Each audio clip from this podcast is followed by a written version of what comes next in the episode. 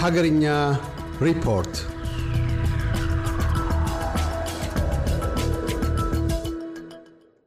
በሰሜን ኢትዮጵያ በፌዴራል መንግስትና በህወሀት መካከል በተደረገው ጦርነት በሁለቱም ወገኖች የታሰሩት ተዋጊዎች የት እንዳሉ እስካሁን እንደማይታወቅ ተገለጸ።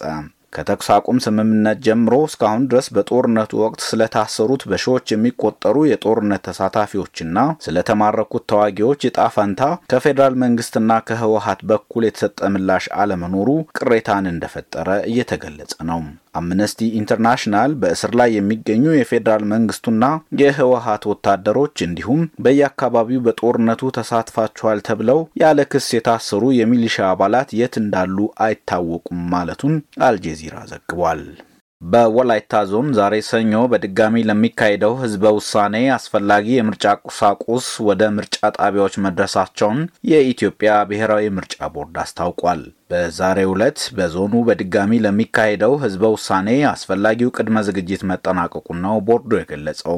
በዞኑ በ12 ምርጫ ማስተባበሪያ ማዕከላት 1812 የምርጫ ጣቢያዎች የሚገኙ ሲሆን በእነዚህ የምርጫ ጣቢያዎች 9060 የምርጫ አስፈጻሚዎች ወደ ተመደቡበት ጣቢያ መንቀሳቀሳቸውን አመልክቷል። ከምርጫ አስፈጻሚዎች መካከል 5212 የሚሆኑት ከአዲስ አበባ እንደተመደቡ የተገለጸ ሲሆን እነዚህም ከዚህ በፊት በሀገ ሀገራዊ ምርጫ ተሳትፈው የተሻለ አፈጻጸም ያስመዘገቡ መሆናቸውን ቦርዱ አንስቷል።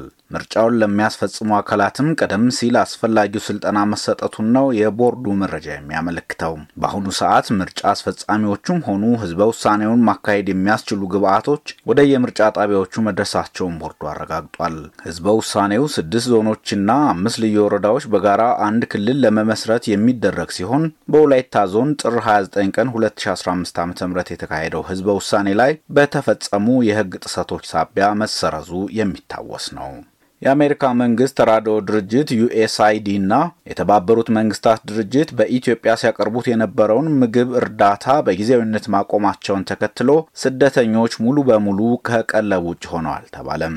የስደተኞችና ከስደት ተመላሾች ጉዳይ ዋና ዲሬክተር አቶ ተስፋሁን ጎበዛይ እንደገለጹት ለስደተኞች ከፍተኛ ድጋፍ ያደርግ የነበረው የአሜሪካ ተራድኦ ድርጅት በኢትዮጵያ የሚያደርገውን ድጋፍ በማቆሙ በሁሉም የኢትዮጵያ አካባቢዎች የሚገኙ ስደተኞች ተግዳሮት አጋጥሟቸዋል። ባለፈው ሳምንት ዩኤስአይዲ ይፋ ባደረገው መረጃ አካሄድኩት ባለ የምርመራ ውጤት ከፍተኛ መጠን ያለው የእርዳታ ምግብ አቅርቦት ላይ ምዝበራ መፈጸሙን ጠቅሶ በኢትዮጵያ የሚያደርገውን እርዳታ እንዳቆመ አስታውቆ ነበር።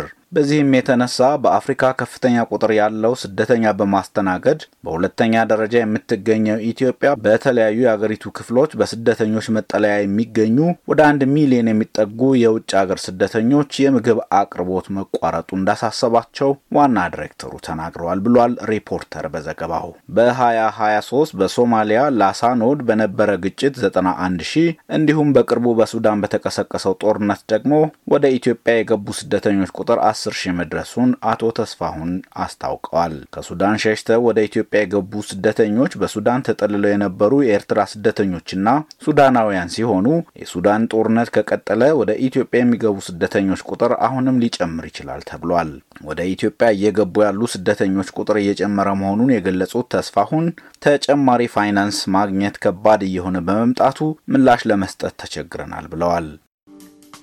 እያደመጡ የነበረው የኤስቢኤስ አማርኛ ፕሮግራምን ነበር። የፕሮግራሙን ቀጥታ ስርጭት ሰኞና አርብ ምሽቶች ያድምጡ። እንዲሁም ድረገጻችንን በመጎብኘት on demand እና በ SBS mobile app ማድመጥ ይችላሉ። ድረገጻችንን SBS dot com dot au Amharic ን ይጎብኙ።